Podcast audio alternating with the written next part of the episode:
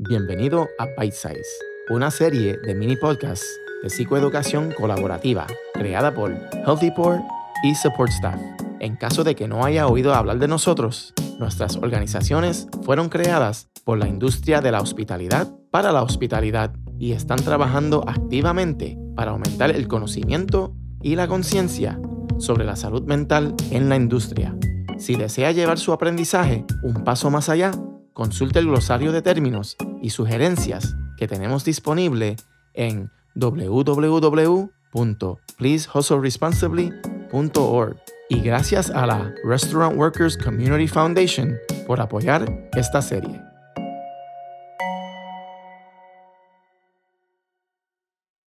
¿Qué es el trabajo emocional? Hola a todos, bienvenidos a Bite Size.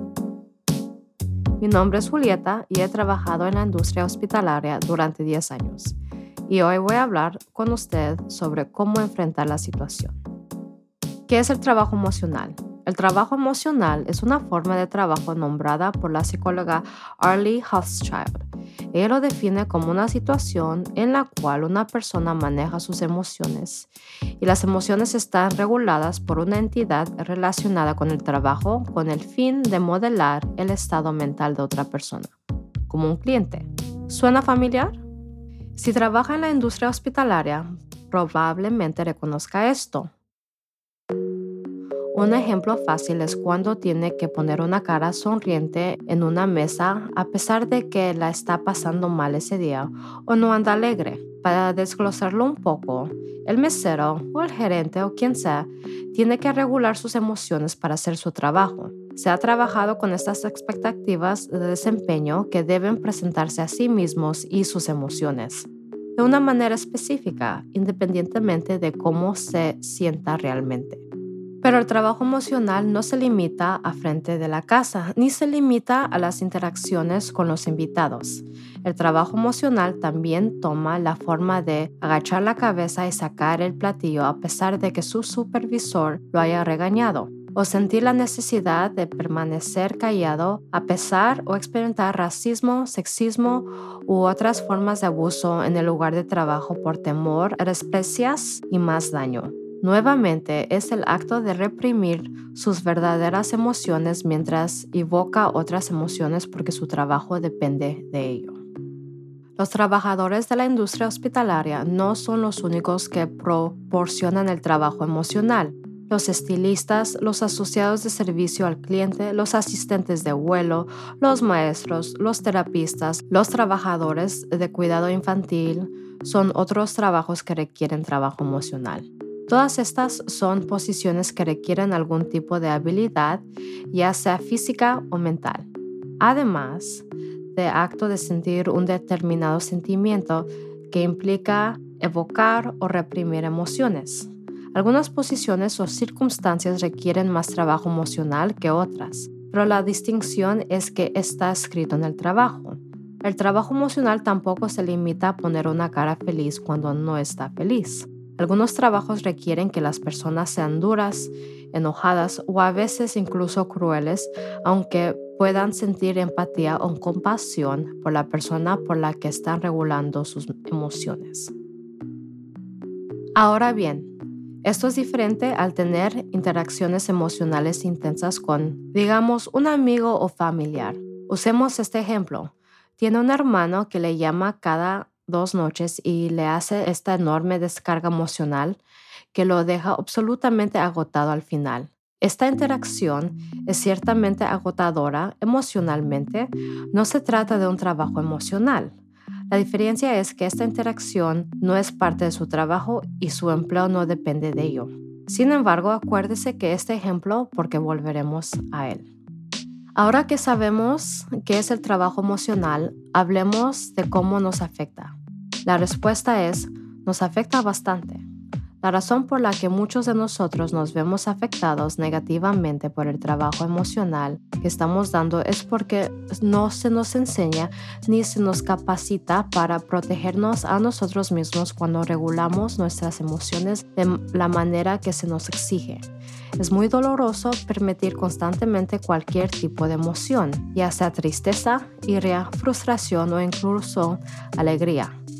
Nuestras emociones son nuestros amigos y herramientas que nos permiten saber si estamos seguros y prosperando o no. Todas las emociones son naturales, reales y válidas y no es genial reprimirlas, no importa cuáles sean.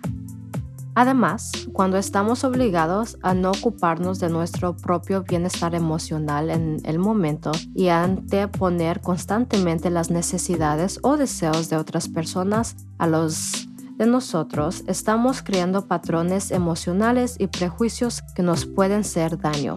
Por ejemplo, es cuando un invitado corrija a un corredor de comida por entregar el plato equivocado el corredor de comida a menudo no puede decirle al invitado que su tono es irritante y debe aceptar el daño y continuar con su noche. Estos ejemplos son escenarios dolorosos y demasiado comunes. Además, no hay mucho espacio para que la gente procese estas experiencias preocupantes y la cultura de nuestra industria requiere que sigamos con la noche.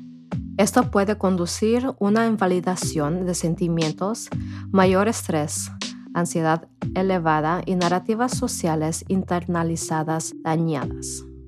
Vale la pena señalar que nuestro cerebro no sabe cuándo estamos en el trabajo y cuándo no.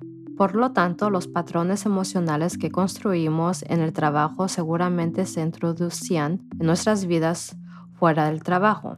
Recuerda cuando le pedí que se aferrada al ejemplo del hermano descargando su vida emocional en el teléfono? Bueno, si bien esto no es un trabajo emocional, esto podría ser un ejemplo de no poder establecer límites emocionales y comunicar necesidades. ¿Ve la conexión? Es muy importante que hagamos cambios en nuestros espacios de trabajo para que el trabajo emocional que brindemos sea saludable y seguro. Esto implica un entrenamiento de servicio que se basa en una interacción genuina en lugar de sonrisas de fingir hasta que lo logre. Significa erradicar la mentalidad de déjalo en la puerta y fomentar un espacio de trabajo que valore los límites. Esto significa crear sistemas que capaciten al personal para establecer límites que la gerencia define y apoye. Significa crear espacios de trabajo que conduenden el abuso y el lenguaje daño. Finalmente, significa crear recursos de capacitación que ayuden a las personas a procesar de manera segura sus verdades emocionales e integrar esa práctica en el trabajo.